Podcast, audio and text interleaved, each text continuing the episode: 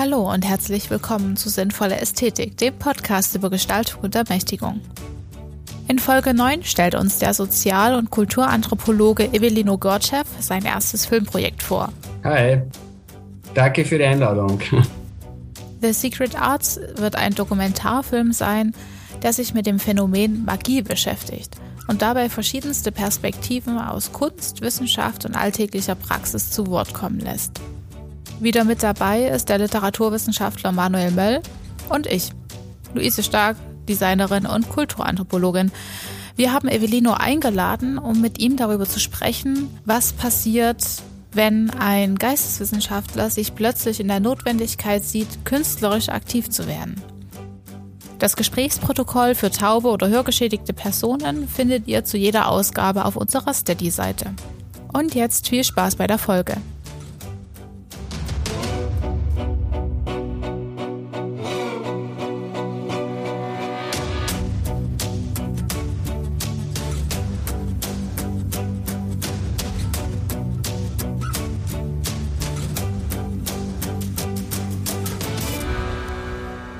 Evelino, du bist Kultur- und Sozialanthropologe und beschäftigst dich gegenwärtig mit dem Thema Magie im alltäglichen Kontext.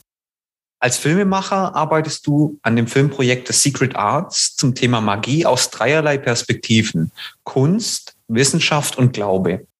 Du selbst bezeichnest die Filmdoku als audiovisuelles Ethnographie-Experiment mit Kunstcharakter. Kannst du uns ein bisschen mehr zu deinem Projekt erzählen? Ja, klar. Deswegen bin ich auch hier. Ähm, vielleicht ist es auch sinnvoll, eher Fragen aufzuwerfen, die der Film behandelt, als eine Rezension jetzt mal davon abzugeben. Äh, die Filmdoku, die ich drehe, heißt The Secret Arts. Ähm, der Film bietet einen möglichen Weg der Grundlagenforschung über das Phänomen der Magie und damit verbundene magische Weltbilder. Ich würde das jetzt mal so kurz zusammenfassen. Äh, wir wollen also einen spannenden Einblick in bestimmte magische Praktiken sowie Vorstellungen gewähren. Und dabei versuchen wir, äh, diese eben im, ihren Platz im Alltagsleben äh, verschiedener lokaler Kulturen zu verorten. Äh, die Doku lässt sich in fünf Kapiteln einteilen, wobei jedes, einzelnen, jedes einzelne Kapitel einen anderen Schwerpunkt behandelt. So könnte man das sagen. Ich möchte auf jeden Fall auch vorwegnehmen, dass ich nicht vorhabe, mit der Doku einen Überblick über die Begriffsgeschichte der Magie zu schaffen, weil das wäre aus meiner Sicht ja, viel zu sperrig und zu trocken. Äh, vielmehr geht es mir darum, verschiedene eben begriffliche Zugänge zur Auseinandersetzung mit Magie vorzustellen. Ja? Ähm, das machen wir eben über, du hast gesagt, drei, naja, eigentlich sind es vier oder es sind drei, ist eigentlich noch nicht ganz klar. Sagen wir mal, es sind vier zentrale Ordnungssysteme und das wäre Alltagskultur, Kunst, Wissenschaft und Glaube. Ich glaube, Kunst hatten wir vorher ausgelassen aber gehört meiner Meinung nach auch dazu und es fließt auch einiges eben rein aus der Kunst. Äh, und diese werden als Beobachtungsperspektiven nämlich herangezogen. Wir stellen uns zum Beispiel die Frage, ob es möglich ist, dass Magie den Alltag vieler Menschen nach wie vor bestimmt äh, und wo wir dieser Art von Denken und Handeln begegnen können. Oder ob es bestimmte Schnittstellen eben zwischen magischen Praktiken und Kunst gibt. Da wären wir jetzt wieder bei der Kunst zum Beispiel. Was jetzt unsere Zielgruppe angeht, richtet sich das Projekt an ein relativ breites Publikum aus meiner Sicht, das sich für das Thema Magie interessiert. Ähm, es könnte auch als attraktiver Leitfaden für Akademiker, Akademikerinnen in den Disziplinen Theologie, Psychologie, Anthropologie dienen und auch eben für jene, die sich selbst der Magiepraxis verschrieben haben, möglicherweise. Ähm, es ist eben, so wie du gesagt hast, der Film ist es äh, als mein persönliches Experiment eben anzusehen im Feld der audiovisuellen Ethnographie. Ich würde auch empfehlen, sich mal die Filmwebseite anzuschauen. Da gibt es eben auch einiges nachzulesen und zu sehen. Ja, und diese, also gerade die äh, Accounts und die Website, die könnt ihr natürlich dann auch alle in den Show Notes finden. Das verlinken wir alles. Was mich natürlich dann auch an der Stelle interessiert, ist, es ist ja schon sehr spezifisch, was du uns gerade erzählt hast. Wie bist du denn überhaupt zu dieser Thematik gekommen? Wie kommt man dazu, äh, einen Film, eine Dokumentation über das Thema Magie zu drehen in unserer heutigen Zeit? Ja, also es ist eigentlich schon etwas sehr Persönliches, denn ich würde fast sagen, dass mich die Thematik Magie selbst schon vor viel, vielen Jahren gefunden hat. Das heißt, ich hatte immer schon großes Interesse für Themen wie Okkultismus, Alchemie, Rituale und so weiter. Äh, in frühen Jahren habe ich mich auch ähm, selber, also sowohl theoretisch als auch praktisch, mit beispielsweise Chaosmagie beschäftigt äh, habe auch die Werke von Alistair Crowley, Carlos Castaneda, Robert Anton Wilson, also all diese Kla Klassiker gelesen und auch teilweise praktiziert. Ähm, das hat mir dann eben gewissermaßen den Weg in die Kultur- und Sozialanthropologie geebnet, ohne jetzt die Wissenschaft als solche abwerten zu müssen. Ja? Weil das sind doch, sage ich mal, Werke, die, naja, äh, auch die Masse kennt. Ne?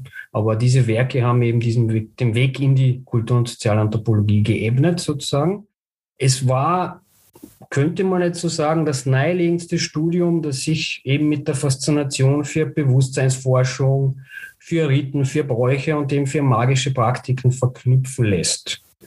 Äh, als Ethnologe hat man da eben die Möglichkeit, äh, eben Phänomene zu erforschen, von denen sich andere Wissenschaften klar abgrenzen und sogar distanzieren. Ja.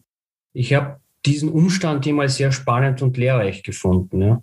Zum Beispiel kulturübergreifende Phänomene wie das böse Auge ja.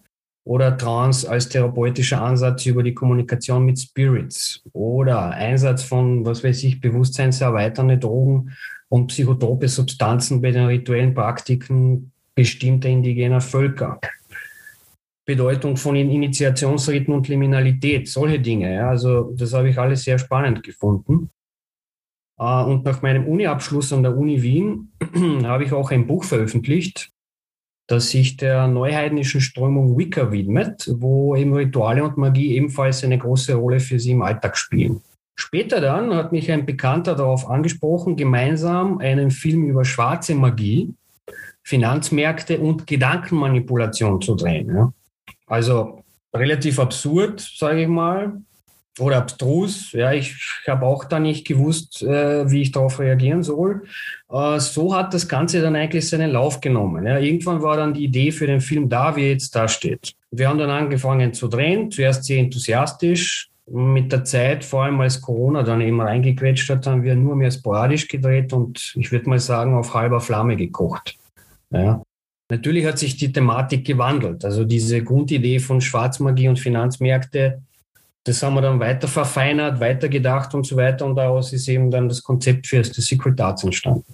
Und ja, was ich jetzt noch dazu sagen möchte, ist, ich bin gerade wieder voll dabei, also aufzudrehen, weil es, der Film befindet sich gerade ziemlich aktiv in der Postproduktionsphase, kann man schon sagen. Ähm, es hat lange Zeit nicht danach ausgesehen und es hat gar nicht gut ausgesehen, ja, aber zurzeit läuft es eigentlich wieder ganz gut, kann man sagen. Ne? Und im Vorgespräch hast du uns ja erzählt, dass das, äh, dass eigentlich diese ganzen filmischen Gestaltungsmittel, ähm, abgesehen jetzt vielleicht von der Kamera, du hast ja einen Kameramann äh, mit an deiner Seite, aber sonst so Schnitt, Dramaturgie und so weiter, das machst alles du.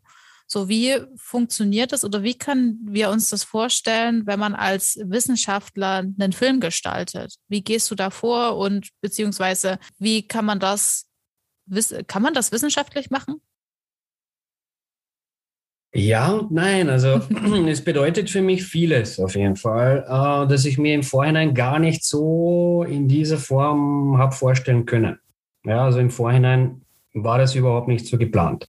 Das bedeutet natürlich auch Fehler zu machen, vor allem viele Fehler zu machen, Neues daraus zu lernen und man muss bereit sein, dazu zu stehen. Ansonsten wäre die Umsetzung eigentlich gar nicht möglich gewesen. Ne? Aber grundsätzlich jetzt mal sehe ich keinen Widerspruch darin, als Wissenschaftler eine populärwissenschaftliche Filmdoku mit Kunstcharakter ja, zu drehen. Ganz im Gegenteil. Also es macht eigentlich bis auf ein paar kleine und ein paar große Dinge, die im Laufe des Projekts vorgefallen sind, viel Spaß, kann ich sagen. Ja. Vordergründig dabei ist für mich jetzt persönlich der gesamte Lernprozess. Also anfangs sollte ich eigentlich nur Redakteur, Drehbuch und Regie führen, was eh nicht so wenig ist. Äh, mittlerweile habe ich schon alle Posten durch. Das heißt, ich habe mich mit dem perfekten Zusammenspiel aus Theorie und Praxis angefreundet ja, und dem, mich dem auch verschrieben, weil an, anders würde es gar nicht gehen. ich glaube, eine bessere Schule für einen Filmemacher gibt es jetzt nicht. Ja. Ob das jetzt äh, auch so eine gute Schule für einen Wissenschaftler ist, das weiß ich nicht. Kann ich nicht sagen, aber Wissenschaftler bin ich ja schon.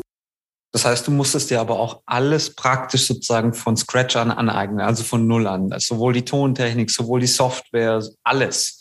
Ähm, ja und nein. Also soundtechnisch habe ich schon gewisse Erfahrungen mit Mixen, ähm, mit ein paar Softwares, aber da komme ich beim Film gar nicht in Frage. Wir haben einen Profi, der sich dem annimmt. Das heißt, ein Profi macht den kompletten, also den finalen Mix äh, mit Kinosound, das könnte ich nicht machen. Ansonsten äh, Schnittprogramme, äh, mit Kamera habe ich ein bisschen Erfahrung gehabt, mehr aber Fotografie, also nicht jetzt wirklich bewegte Bilder.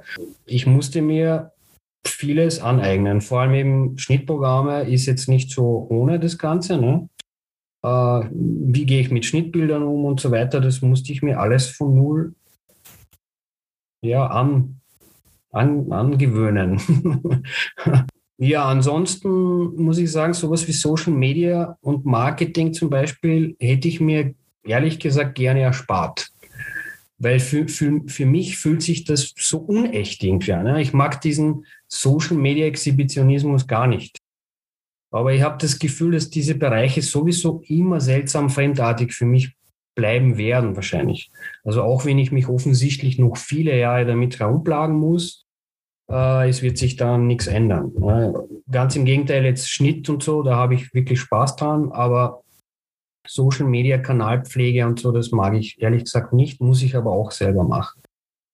Ähm, das, was vielleicht noch interessant für euch sein könnte, ist, dass es in vielen Belangen für mich auch bedeutet, also sich vom Wissenschaftler zu abstrahieren und den Künstler in mir zu wecken. Ja. Gerade wenn es um gestalterische Elemente und Ausschmückungen und so weiter beim Schnitt geht und, und äh, in der gesamten Videografie, da muss ein bisschen der Wissenschaftler in den Hintergrund treten und vielleicht der Künstler in mir in den Vordergrund. Aber ich kann das eigentlich recht gut handeln. Also ich habe da jetzt persönlich habe ich überhaupt kein Problem damit. Ja. Das heißt, du hast es jetzt ja auch gerade schon angesprochen, für dich ist in diesen Projekten Evelino da, der bestimmte Aspekte sehr mag und bestimmte, die er ungern mag. Du hast also einen, unterschiedliche Rollen, die du in diesem Projekt einnimmst. Ne? Genau, ja. Okay. Und äh, welche Rolle ist für dich am wichtigsten? Hm, wichtigsten, das ist jetzt irgendwie schwer, das so zu äh, quasi in eine hierarchische Leiter zu hineinzupressen. Äh, möglicherweise jetzt zu dem Zeitpunkt, wo wir jetzt stehen, ist ganz wichtig wahrscheinlich Social Media, Marketing, Crowdfunding und so weiter, damit das Projekt finanziert, fremdfinanziert werden kann, weil bis jetzt ist es quasi absolut nicht fremdfinanziert worden, nur mit eigenen Mitteln. Äh, aber das ist genau das, was ich nicht mag. Äh, ganz wichtig ist natürlich, es gibt kein wirkliches Drehbuch, es gibt kein wirkliches Skript. Aber die redaktionelle Arbeit ist meiner Meinung nach genauso wichtig. Ja, aber die, die kann ja auch von jemand anderem gemacht werden. Äh, Regie zu führen und quasi ein, eine Idee zu haben, wie alles aussehen soll, jetzt einen großen Plan, das ist für mich auch sehr wichtig, weil ansonsten könnte man ja das Konzept so gar nicht durchbringen. Ja. Äh, zu filmen, ja, da kann man auch andere Leute engagieren aus meiner Sicht. Das kann fast jeder sein. Ja. Äh, wenn man weiß, was man genau filmen möchte und wie man das macht. Ähm, was hätten wir noch? Also, ich weiß nicht, Korrespondenz und so hat mir auch Spaß gemacht, muss auch jemand machen. Insofern, wenn man eine One-Man-Crew ist, ist es ganz schwer jetzt zu, ähm, soll ich sagen, Wertepunkte zu vergeben und zu sagen, naja, das steht jetzt an der Spitze und das ist das Wichtigste und das ist nicht so wichtig, jetzt Marketing und Social Media zu betreiben würde ich überhaupt nicht unterschreiben. Also meiner Meinung nach sind alle Posten extrem wichtig. Äh, wenn man sie selber durchlaufen muss und das ständig und abwechselnd, äh, kommt man oftmals ins Taumeln und man mag sich mal von dem ein bisschen distanzieren. Ja, ich habe jetzt zu, zu viel Schnitt gemacht, weiß ich nicht, 40 Stunden in der Woche oder so. Dann mag ich das mal auf die Seite legen. Dann gehe ich wieder ein bisschen in Richtung Social Media. Deswegen ist ja auch unser Social Media Kanal jetzt nicht so präsent und aktiv, weil mir fallen manchmal keine Sachen ein, was ich posten könnte. Ich komme manchmal auf zwei Postings im Monat und das ist relativ wenig. Ja. Also wenn es eine Person gäbe, die sich dem annehmen würde, dann wäre es wahrscheinlich hilfreich. Insofern auch sehr wichtig. Also schwierige Frage. Ich, ich könnte es jetzt so gar nicht so leicht beantworten, ja, was jetzt das Wichtigste ist oder welcher Posten der wichtigste wäre. Also eigentlich alle. Eine richtige Vernetzung. Nachdem man das selber macht, ist man mit sich selbst hoffentlich gut vernetzt, ne, weil sonst funktioniert es nicht. Und du hast gerade das Marketing schon angesprochen. Du hast ja auch schon, ich glaube, inzwischen drei Trailer veröffentlicht. Ähm, und es wäre vielleicht auch mal der Zeitpunkt, in einen dieser Trailer hineinzuhören.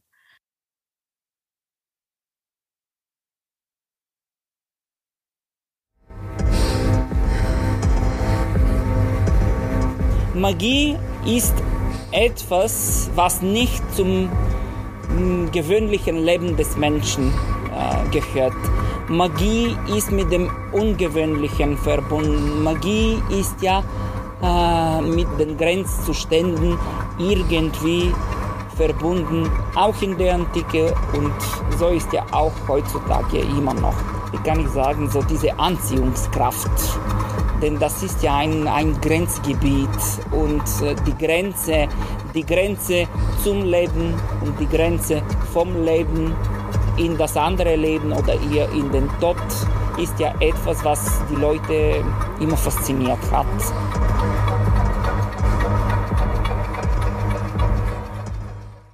Akustisch auf alle Fälle schon mal sehr eindrücklich und auch ganz schön geheimnisvoll, habe ich den Eindruck. Und wem die Audiospur nicht reicht, der kann gern auf die Website gehen und sich auch die Trailer komplett mal anschauen, dann mit Bewegtbild. Genau, also jetzt haben wir eine Audioaufnahme gehört. Wer hat denn da gesprochen? Wen hast du da sprechen lassen in deinem ersten Teaser? Das war der Herr Dr. Georgi Mischew, ist ein bulgarischer Ethnologe. Der beschäftigt sich selber mit Magie, ähm, hat das quasi in der Familie als Tradition, äh, volksmagische Praktiken und so weiter. Ähm, selber ist er auch Forscher in dem Bereich und er spricht ja, meiner Meinung nach relativ gut Deutsch. Man hört es aber, dass es eben kein, kein Native Speaker ist. Und das bringt mich dann eigentlich schon zur nächsten Frage, weil du ja mit diesen verschiedenen Dokumentationsebenen arbeitest. Du schreibst ja auch auf der, auf der Webseite, ähm, dass der Film eine audiovisuelle Ethnographie ist. An sich, die Praxis des Ethnografieren ist ja schon audiovisuell. Umgekehrt, die meisten Ethnografien, die wir auch in der Wissenschaft finden, sind meistens Bücher, die eigentlich nur Worte enthalten. Und du machst quasi eine audiovisuelle Ethnographie. Kannst du das ab, abkapseln von so einem normalen Dokumentationsbegriff? Wo entsteht da der Unterschied? Ja, also der Zusatz experimentell ist mir da ganz, ganz wichtig. Äh, es handelt sich ja um eine hybride Bezeichnung. Die ist mir, es gibt es natürlich schon, es gibt auch die visuelle Anthropologie und so weiter. Äh, die, die ist mir eingefallen, als ich die Präsentation des Films für die European Researchers Night 2020 vorbereitet habe. Das war in, der, in Zusammenarbeit mit der Fakultät für Ethnologie in Sofia. Also ich bin gebürtiger Bulgar und daher auch mein Bezug zu Sofia und zu bulgarischen Wissenschaftlern und Ethnologen. Äh, der Film lässt sich eben nicht ganz aus meiner Sicht in die Schublade der visuellen Anthropologie reinpressen und ich werde auch erzählen, warum. Ja. Äh, somit war ich darauf bedacht, eine eigene Wortkreation für den Filmstil zu schaffen. Ja. So ähnlich wahrscheinlich, wie ihr das mit eurem Podcast gemacht habt, also dieses Wortspiel sinnvolle Ästhetik, ja, experimentelle audiovisuelle Ethnographie das beste Beispiel oder ein Beispiel, was ich geben kann, äh, wie kann ich mein eigenes Verständnis von etwas Bestimmten mit den persönlichen Erfahrungen der Interviewten in Einklang bringen und zwar so, dass es visuell gleichzeitig eine starke Wirkung auf die Zuschauerinnen ausübt, die aber mit einem Konzept konfrontiert werden, das sie gar nicht kennen. Also naturgemäß ist es so, dass Menschen imstande sind, Inhalte besser zu verstehen, wenn sie mit Hilfe von audiovisuellen Stimuli vermittelt werden. Und das machen wir. Äh, fest am Boden der Tatsachen bleiben, bei gleichzeitigem Einsatz von immersiver Ästhetik, ja, so nenne ich das. Und da kommt jetzt dann eben der Unterschied. Also diesen Spielraum hat der gewöhnliche Anthropologe nicht, denn er muss ja mit dem gesammelten Material oder dem gesammelten Material treu bleiben und kann zum Beispiel nur auf Archivbilder oder Videoaufnahmen zurückgreifen, die in einem direkten, also unmittelbaren Verhältnis zur Realität mit dem erforschten Gegenstand stehen. Ich sehe das eben etwas anders. Ja, man kann mir da natürlich vorwerfen, dass ich sehr fantasieanregend vorgehe und so weiter. Aber die künstlerische Freiheit möchte ich mir dabei nehmen und damit herum experimentieren. Das heißt, wir verwenden auch Schnittbilder, die nicht in direkten Zusammenhang äh, mit der Person, mit der Erzählung, mit der Tradition, was auch immer in Verbindung stehen. Ja. Aber es soll eben fantasieanregend sein, es soll immersiv sein und äh, wie gesagt, das Experiment steht hier im Vordergrund, nicht der Wunsch, eine wissenschaftliche Doku zu drehen. Das war nie mein Ziel und auch nie, nie das Vorhaben. Ja. Deswegen experimentelle audiovisuelle Ethnographie. Ja, ich hoffe, ich habe das jetzt relativ klar dargelegt. Also für mich macht das auch insofern Sinn, ähm, weil du ja dir bestimmte Skills angeeignet hast im Zuge sowohl dieses Projektes als auch in deinem Studium. Und diese Anwendung auch von diesen Dingen innerhalb des Filmprojektes finde ich ganz spannend, wie du sie jetzt gerade auch als, ähm, dargelegt hast. Es ist eben auch ein Experiment, ne? aber es ist eins, das sich jetzt nicht nur an, an, an der Wissenschaft orientiert, sondern eben auch an etwas freischaffenderen Gebieten wie der Kunst beispielsweise. Und das finde ich ganz spannend. Wir hatten auch ähm, zu Beginn, weil wir ja auch immer Fragen rumschicken im Podcast, die Frage geschickt, welche Kriterien hast du zu Beginn des Projektes für dich selbst äh, festgelegt, den Wertekatalog? Und damit haben wir natürlich auch gemeint, woraus speist sich eigentlich im Grunde genommen diese Herangehensweise? Ne? Wir hatten ja schon die Wissenschaft erwähnt, die folgt ja auch gewissen Wertekatalogen. Aber was ist für dich persönlich da so was, wo du sagst, darauf möchte ich überhaupt gar nicht verzichten, persönlich an einen Wert, der in dieses Projekt einfließt? Genau, ja. Also was ich auch schon in der letzten Frage, Antwort angesprochen habe, ich will keinem starren Szentismus und seinen Regeln folgen. Ja, das will ich nicht. Das heißt, im Vordergrund steht die Gestaltung eines imaginären interkulturellen Entwurfs mit allen uns zur Verfügung stehenden stilistischen Mitteln. Ja, das kann man vielleicht sogar als Zitat von mir so, so nehmen. Das ist, das ist so ein Stein gemeißelt. Also, was ich mit dem Projekt niemals bezwecken wollte, war ein esoterisches Nachschlagewerk zu kreieren, weil es gibt ja schon un, also unvorstellbar viele davon. Äh, es geht mir also um reale Zugänge, Meinungen und persönliche Erfahrungen, die skizziert werden. Also der empirische Zugang ist mir dabei sehr wichtig und dieser wird eben ethnografisch durch die Interviews festgehalten. Ähm, anfangs wollten wir in den unterschiedlichsten Ländern mit Volksheilern, Schamanen und so weiter drehen. Äh, da hat dann Corona dem Vorhaben einen Strich durch die Rechnung gemacht. Das heißt, wir mussten umdenken, umstrukturieren, uns quasi neu ordnen, neu ausrichten und so weiter. Und das, was dabei rausgekommen ist, könnte als eine kleine Milieustudie innerhalb Wiens lokaler Kulturen angesehen werden. Also wir haben außerdem vor Corona noch in Thailand und in Bulgarien gedreht. Aber grundsätzlich haben eben all diese Umstrukturierungen und, und äh, Corona haben dazu geführt, dass wir uns eben auf die lokalen Kulturen oder sage ich mal, auf das Wiener Milieu konzentriert. Und das Material, das wir schon vorher gesammelt hatten, also aus Thailand und Bulgarien, wird natürlich auch noch hineinfließen. Ja, das ist klar. Also es ist keine reine Wien-Studie, aber Wien steht irgendwie im Mittelpunkt. Ja. Ja, du hattest ja auch schon im Vorgespräch erwähnt, dass es noch unglaublich viel Material gibt, wo du überlegen musst, wie du es genau einsetzt, im Film auch. Da wär, hätte mich jetzt auch zusätzlich noch interessiert, wie lange machst du das denn jetzt schon oder wie lange arbeitest du schon an diesem Projekt? Also mein Kollege ist mit dieser Idee über die Finanzmärkte und schwarze Magie auf mich zugekommen, glaube ich, im Jänner 2019. Äh, Im Februar, März haben wir dann angefangen, an, an, das Konzept herumzuschmieden und das erste Interview äh, hatten wir, glaube ich, Anfang Mai 2019. Und wir haben es tatsächlich geschafft, von Mai bis, glaube ich, August 2019 acht Interviews zu machen.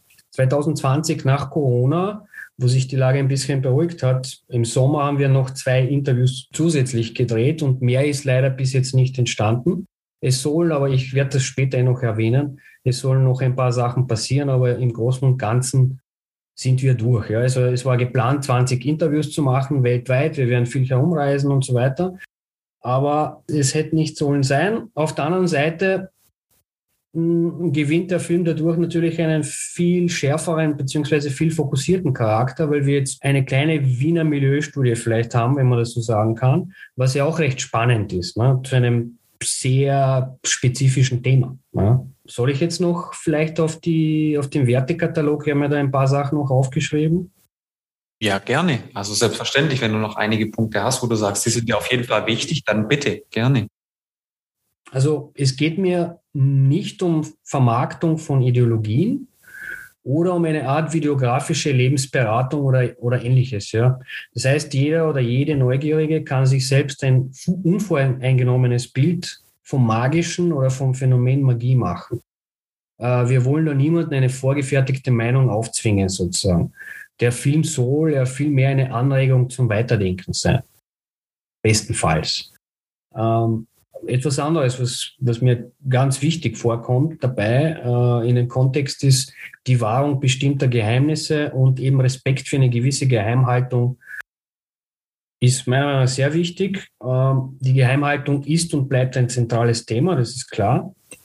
Man kann, muss sogar davon ausgehen, dass äh, die getätigten Aussagen der Interviewten zu dem Thema wahrscheinlich einige Informationen vorenthalten. Also da kommen wir nicht drum herum. Ähm, wir können eben nicht in Erfahrung bringen, was und wie viel die Protagonisten und Protagonistinnen tatsächlich verschweigen. Das ist so ein Punkt, aber mir ist Geheimhaltung wichtig. Das heißt, wir pressen die Leute jetzt nicht gegen die Wand und versuchen, aus denen alles rauszuholen, was es zu, raus, äh, zu rausholen gibt. Ja, das macht man so nicht, sondern es geht mir auch um eine gewisse Integrität, Respekt und so, das muss eben sein. Und abschließend vielleicht noch zu dieser Frage. Hm, mir war es eine Herzensangelegenheit, eben ein authentisches Bild von den Protagonisten und Protagonistinnen und ihren Meinungen zum Thema zu zeichnen. Äh, gerade im Bereich der Magie ist ja die persönliche Erfahrung unersetzlich. Und somit zählt für uns jede Sichtweise, jeder Zugang und vor, vor allem jede außergewöhnliche Erfahrung ja, damit. Äh, mir liegt aber genauso persönlich sehr viel daran, dass alle Beteiligten mit dem Endergebnis zufrieden sind und nicht irgendwann mal das Gefühl bekommen, in ein inadäquates Licht gerückt zu werden. Ne? Das wollen wir auf keinen Fall und im Endeffekt würde eine solche Vorgehensweise nur uns selbst schaden. Aber das ist ja eigentlich genau der Kernpunkt an Filmschaffenden oder überhaupt Personen, die quasi Filme herstellen, Sie haben in dem Moment eine krasse Machtposition, weil sie dafür sorgen, dass bestimmte Personen sichtbar gemacht werden und auch bestimmen, in welchem Licht sie dargestellt werden. Das hast du uns ja gerade auch schon erklärt, wie du das machen möchtest. Was mich da aber noch interessiert ist, wie gehst du vor, wenn du Personen finden möchtest, äh, die du gerne interviewen möchtest? Und wie komponierst du, sage ich mal, die Person dann innerhalb deines Filmes? Wie lässt du sie sprechen und wen überhaupt, aus welchen verschiedenen Sparten? Okay, das heißt einerseits, äh, wie gehe ich mit der Auswahl der Interviewpartner vor, oder? Wen lasse ich sprechen und dann wie füge ich das gestalterisch zusammen? Ja. Also anfangs haben wir uns auf sage ich mal, unseren persönlichen Kontakten verlassen und haben auch gewisse Leute, die aus diesem Umfeld sind, kontaktiert. Äh, das heißt, wir sind und waren auf soziale Interaktionen als Impulsgeber angewiesen. Ja. Ich habe auch zusätzlich ein bisschen recherchiert und Leute kontaktiert, die mir aus dem einen oder anderen Grund interessant für das Projekt vorkamen, wie zum Beispiel Zoe de Witt, kannte ich vorher nicht, mit dem Projekt Zero Karma. Äh, und da bin ich absolut meinem Bauchgefühl nachgegangen. Also es ist schon witzig, dass sich dann eben aus dieser Vernetzung heraus eine Eigendynamik entwickelt hat. Das heißt, die Kontaktempfehlungen anderer haben dadurch bis zu einem bestimmten Grad auch die Richtung unseres Forschungsprogramms bestimmt. Ja. Äh, man kann auf jeden Fall festhalten, dass der Prozess nicht jetzt wie im Labor kontrollierbar ist und vollkommen durchgeplant ist, sondern so wie es halt ist mit den menschlichen Interaktionen und mit den sozialen Kontakten. Das eine ergibt das andere und so kontaktiert man jemand, der will vielleicht nicht, aber er kennt wen anders. Und dann kommt man schon zu einer anderen Person oder wird, wird einer anderen Person empfohlen, wo es dann geklappt hat, ne, zum Beispiel. Äh, und wen lasse ich sprechen? Ja, es sind Musiker, Künstler, Künstlerinnen, magisch Praktiziererinnen und Wissenschaftlerinnen aus dem Bereich der Geschichts- und Kulturwissenschaften. Das heißt, auch Kritikermeinungen fließen ein. Ähm, es soll ja auch eine gewisse Nuancierung sozusagen mit einem inhärenten Spannungsfeld dargestellt werden. Das heißt, das kann man meiner Meinung nach eben nur durch vorgebrachte Unisono-Meinungen nicht erreichen. Wenn jetzt alle dasselbe Lied singen würden, dann wäre es eigentlich komplett unspannend. dann hätten wir eben nicht diese Diversität, ja, die wir jetzt haben. Und es ist auch gut so, dass die Leute teilweise zum, zu, zum ein und denselben Thema äh, komplett verschiedene Meinungen vertreten. Ja. So können wir sie auch gestalterisch gegeneinander sprechen lassen. Und das muss man sich ungefähr so vorstellen. Also wir gehen nach einem flexiblen Fragenkatalog vor, der unsere Annahmen und Hypothesen auf den Prüfstand stellen soll. Das heißt, die Fragen sind zwar bei jedem Cast-Member ungefähr dieselben, aber es gibt immer wieder kleine Abweichungen und offene Fragen, aus denen wir dann hoffen, eben genü genügend Informationen geliefert zu bekommen, um beispielsweise dann eine neue Thematik zu eröffnen und so weiter. Also es soll eine Art Diskurs oder imaginäre Roundtable-Discussion von mir aus entfacht werden, obwohl es eben keine direkte verbale Begegnung zwischen den Interviewten gibt. Mm, das heißt, es entsteht sowas wie ein Metanarrativ, das sich aus den suggerierten Fragen ergibt. Es klingt relativ simpel, aber wenn man erstmal versucht, die Puzzleteile miteinander zu verbinden, stößt man dann ziemlich schnell an seinen eigenen Grenzen. Also zumindest bei mir war es so.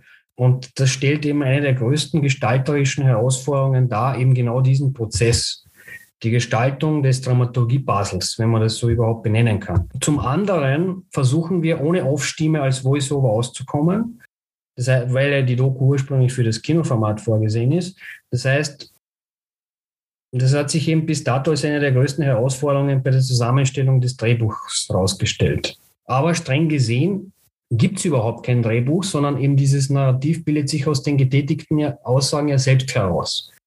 Nur ist es so, im Endeffekt, äh, dass dieses, das, also dass das gesammelte Material laufend äh, vor dem Hintergrund des bereits vorhandenen aktualisiert werden muss.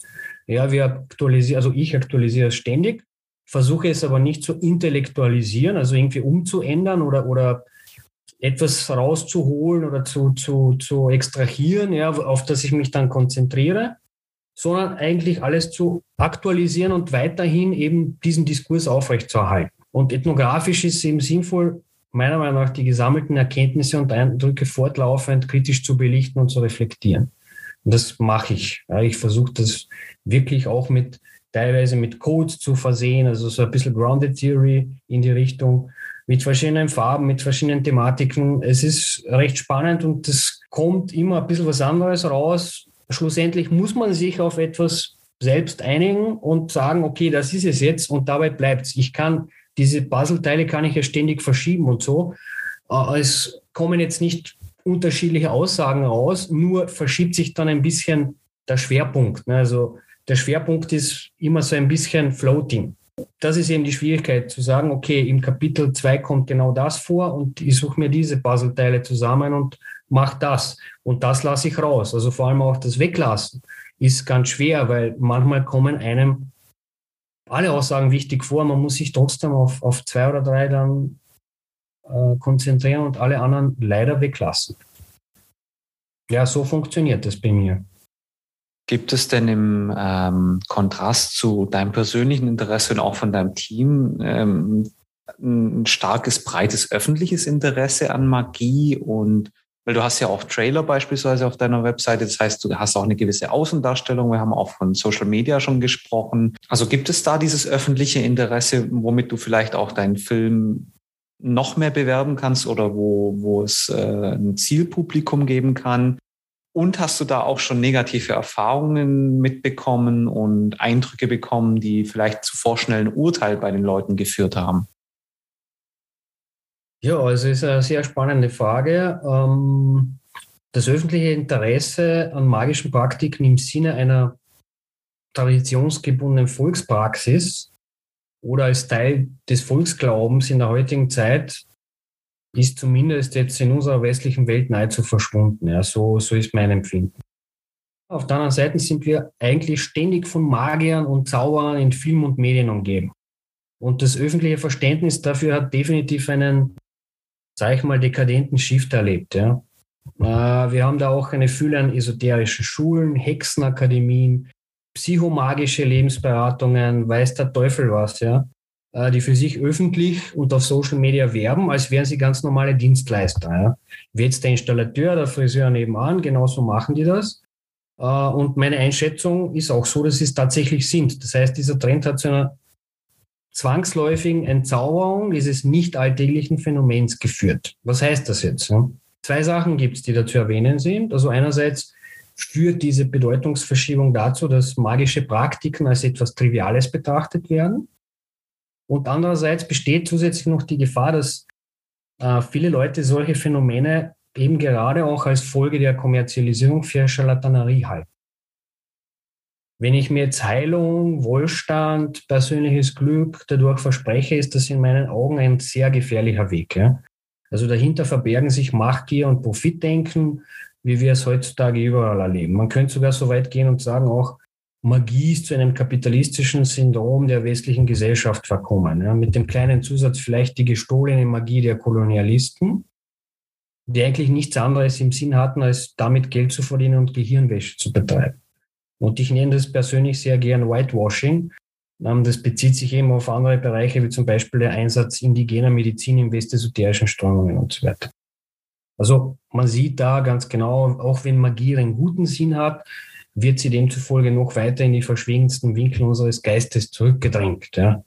Unsere Aufgabe ist es, Magie aus diesen Schleier an Projektionsflächen rauszuholen. Ja. Einerseits aus, aus diesen Schattenbereichen und vielleicht auch den Leuten ein bisschen die Angst zu nehmen, aber auch diesen Schleier ein bisschen zu, zu lüften. Ja. Weil Magie ist, ist nicht nur mystisch und ist nicht nur, weiß nicht, hat nicht nur mit Kino und mit Film und mit Geldmacherei zu tun. Es gibt eben auch ganz andere spannende Bereiche. Auf die konzentriere ich mich ja, eigentlich. Und man kann das dann auch hoffentlich sehen beim Film und ich hoffe, dass genau das auch dann rauskommt und nicht was anderes. Was hast du denn bisher rausgefunden? Bei welchem Wissensstand bist du derzeit nach den Interviews, die du schon geführt hast? Ja, bei welchem Wissensstand bin ich? Das ist natürlich auch eine sehr spannende Geschichte. Ähm, so viel habe ich mal herausgefunden, dass es sowas wie die Magie nicht gibt. Ja, das gibt es nicht. Äh, die Begriffsbestimmung für Magie ist, könnte man sagen, sowohl zeitlich als auch räumlich und kulturspezifisch eben sehr schwer fassbar. Zurzeit erfährt sie auch eine zeitgenössische wissenschaftliche Diskursivierung, und zwar von der Theologie und Anthropologie bis zu den Medienwissenschaften. Das gibt es. Äh, es gibt auch unzählige Interpretationen, was es sein könnte, und natürlich auch sehr viele persönliche Definitionen davon. Das haben wir auch in unserer Doku. Äh, aber auch da scheiden sich die Geister. Das heißt, man könnte anhand von bestimmten Prinzipien und Konzepten zwar versuchen, einen gemeinsamen Nenner zu finden, aber der ließe sich womöglich auch nur auf eine begrenzte Menge an empirischem Material belegen. Äh, deswegen ist ja auch der Titel des Films ganz passend, The Secret Arts, also die geheimen Künste und das im Plural. Das hatten wir vorher nicht bedacht, aber es hat dann im Endeffekt ganz gut gepasst. Und ein mögliches Risiko von Anfang an war, dass das Projekt von vielen Leuten missverstanden werden könnte. Also wir haben es hier mit der Schwierigkeit zu tun, dass ein solches Unternehmen sich als unendlich erweist oder erweisen könnte. Äh, außerdem laufen wir gewissermaßen auch ein bisschen Gefahr, dass es zu einem, wie der Österreicher sagen würde, Fleckerlteppich wird. Also sein ist ein persischer Teppich. Ne? Auf der einen Seite ist es aber auch als Balanceakt zwischen dem und einem reduktionistischen Umgang mit Magie gedacht. Äh, deswegen wollen wir auch mit dem Film zeigen, dass Magie als Phänomen sich sozusagen einer streng analytischen Typologisierung nicht unterziehen lässt. Und ich hoffe eben, dass das beim Film auch so rauskommt. Das habe ich auf jeden Fall rausgefunden. Äh, ein paar Nebenüberlegungen vielleicht noch so. Magie verhält sich zum Ritual wie Technik zur Wissenschaft. Ja, das habe ich auch so herausgefunden für mich. Äh, wenn man jetzt davon ausgeht, dass Magie im Sinne einer Handwerksbezeichnung ein erwünscht empirisches äh, Resultat herbeiführen soll, dann kann man eben die magische Handlung als teleologisch bezeichnen, das heißt zweckorientiert, ja? genauso wie es bei der Wissenschaft ist und auch bei jeder Art von Technologie. Nur muss man auch dazu sagen, Magie könnte als eine Technik zur Produktion von Realität bezeichnet werden. Also so habe ich das ein bisschen mitbekommen über die Interviews, über all das, was ich gesammelt habe an Daten bis jetzt. Ähm, und das ist auf jeden Fall auch ein Bezugssystem, dem eine eigene Weltanschauung zugrunde liegt. Ja, ein anderes Beispiel, genauso wie die Funktionsweise von Computern eben sich auf ein binäres Codesystem stützt, das anscheinend gegeben sein muss, damit sie in dieser Welt auf die jene oder also auf eine bestimmte Art und Weise funktionieren können. Und genauso ist es bei Magie auch. Also ich sehe da viele Parallelen zu einem eigenen Bezugssystem, was eben mit Ritual stark verknüpft ist, sich aber schwer irgendwo einordnen lässt sonst. Ja. Es hat gewisse, eine gewisse Nähe zur Experiment, zur Wissenschaftlichkeit, zur Teleologie, aber eben nicht zur The Theologie. Und es ist auch aus meiner Sicht nicht irrational, sondern es ist absolut rational. Also wenn man Magie betreibt, dann hat man auch immer ein Ziel vor Augen. Man möchte, sage ich mal, irgendein Problem aus der Welt schaffen. Ja? Und das machten oder haben die Leute im Mittelalter auch gemacht. Deswegen auch Magie eingesetzt. Was heute damit gemacht wird, kann auch komplett was anderes sein. Ja? persönliche Weiterentwicklung und was weiß ich was, ja, muss aber nicht zwangsläufig das sein. Also es ist quasi ein Tool, ein Werkzeug, das Lösungen bringen soll, gewisse Probleme aus der Welt schaffen soll und es gibt eben ein gewisses bestimmtes Schema, nach dem vorgegangen wird. Und dieses Schema bildet sich wahrscheinlich im gleichen Modus heraus, wie es bei der Wissenschaftlichkeit ist, nach dem Prinzip verifizieren und falsifizieren. Ja oder Trial and Error, bis es mal funktioniert. Ja, also man kann darüber stundenlang reden. Könnte vielleicht auch in diesem letzten Teil, diesem Trial and Error, so viel drinne liegen, dass man sagen könnte, das ist der künstlerische Aspekt an der Magie? Genau. Also Magie und Kunst können sehr wohl Wege sein. Ne? Äh, geht zum Beispiel um bestimmte magische Techniken, die eingesetzt werden können, um künstlerische Inspiration zu erlangen, beispielsweise. Ja. Äh, auf der anderen Seite, ich habe so ein, so ein Lieblingsbeispiel. Äh, es geht auch darum, dass jeder magische Akt auch eine Art schöpferischer Akt ist. Und das haben wir in der Kunst genauso. Kunst in dem Sinne bringt auch etwas aus einer Welt in unsere Welt hinein, ja, was eigentlich einmal unreal war. Die Musik, das Gedicht oder das Gemälde hat ja zuerst nur im Kopf der Künstlerin oder des Künstlers existiert, aber auf einmal hat er es hierher gebracht oder sie hat es hierher gebracht. Und mit der Manifestation der Idee, mit dieser Schöpfung hat man auch die anderen sozusagen beeinflusst. Ja. Insofern ist Magie eine Art Kunst, würde ich sagen, und Kunst kann auch magisch sein. Aber diesen Aspekt jetzt, den du angesprochen hast mit Trial and Error, Magie wird wahrscheinlich nicht immer funktionieren. Ja? Und äh, oftmals weiß man auch nicht, warum. Also es gibt auch magische Rituale, die extrem auf Überzeugung beruhen. Das heißt, wenn, wenn die Masse und die Menge von einem Ritual, das magisch ist, überzeugt ist, stark überzeugt ist, dann wirkt es auch. Wenn es aber an Überzeugungskraft fehlt, also beispielsweise in einer schlechten Performance oder so, dann wird es wahrscheinlich auch nicht wirken. Ich habe auch überlegt, ob das ähm, Wort Erfahrungswissen in einer gewissen Weise funktionieren könnte, weil man ja dann auch, also man hat ja Sachen quasi ausprobiert. Zum Beispiel Astrologie wird ja auch als die Mutter der Wissenschaften so ein bisschen bezeichnet, weil man, das war ja so der Anfang, dass man gesagt hat, oh, ich sehe ein, eine Sternkonstellation und dadurch passieren immer wieder die gleichen Dinge. So, also ich habe immer wieder die gleiche Erfahrung gemacht und mache die auch immer noch und immer wieder in dem Deutungssystem funktioniert das halt. Ne? So, und das machen wir ja in den Wissenschaften auch. Natürlich führt das, also da wird ein ganz anderer Diskurs auch wieder geführt und so weiter.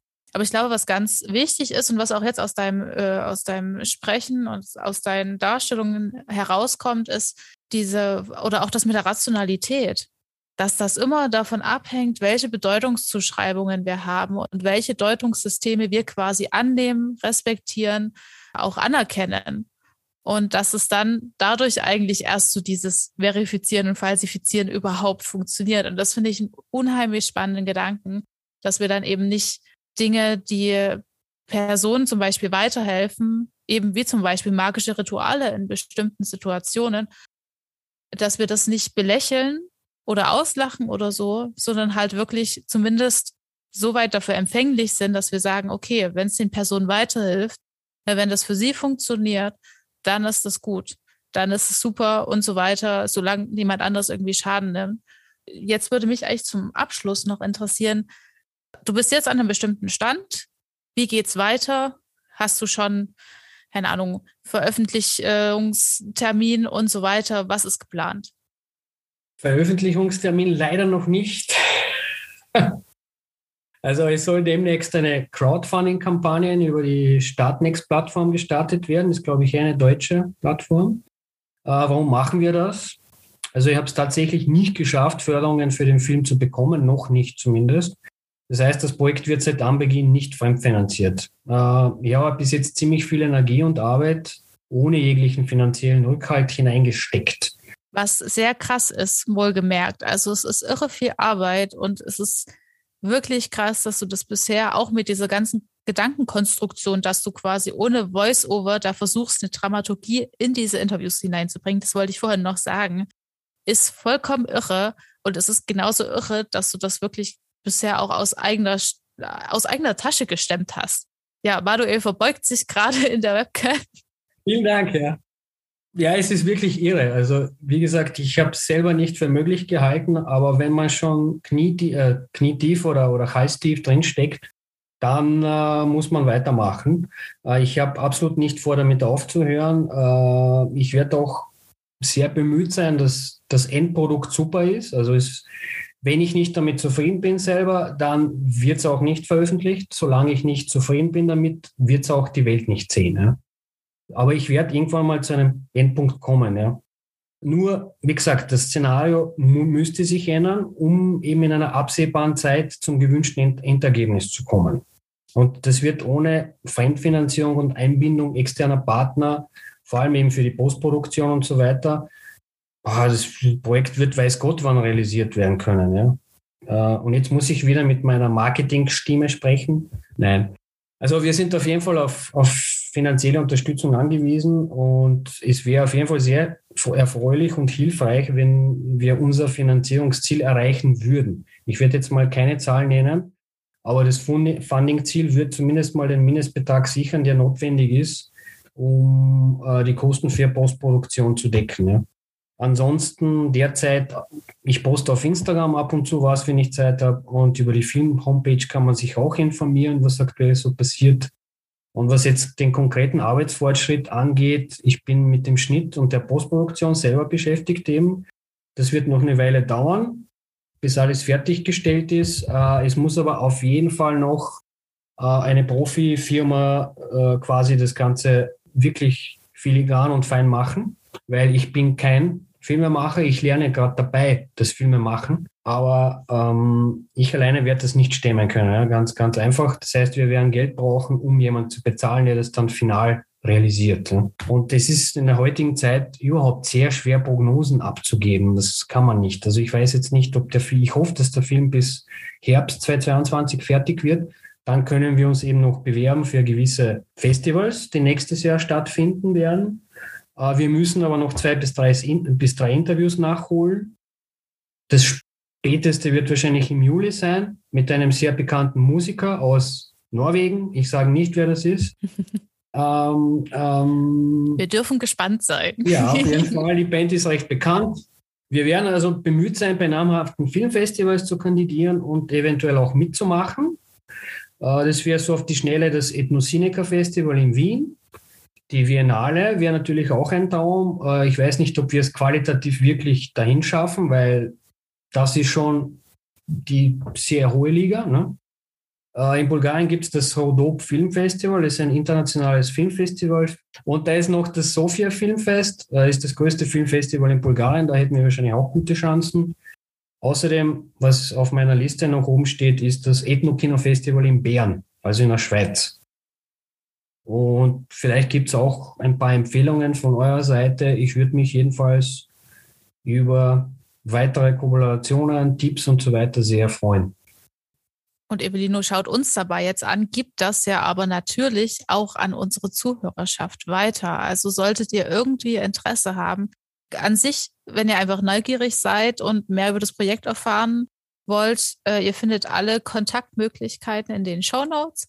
Und ähm, natürlich auch ist, glaube ich, Evelino total erfreut über jede Person, die ihn irgendwie noch unterstützen möchte und auch irgendwie Skills noch einbringen möchte und so weiter. Über die Crowdfunding-Kampagne werden wir auch informieren. Wir nehmen jetzt Anfang April auf ähm, und werden, glaube ich, die Folge so raushauen, dass, wenn ihr sie am Anfang hört, auch direkt auf Startnext nachschauen könnt und dort mit unterstützen könnt. Das wäre, glaube ich, ganz sinnvoll.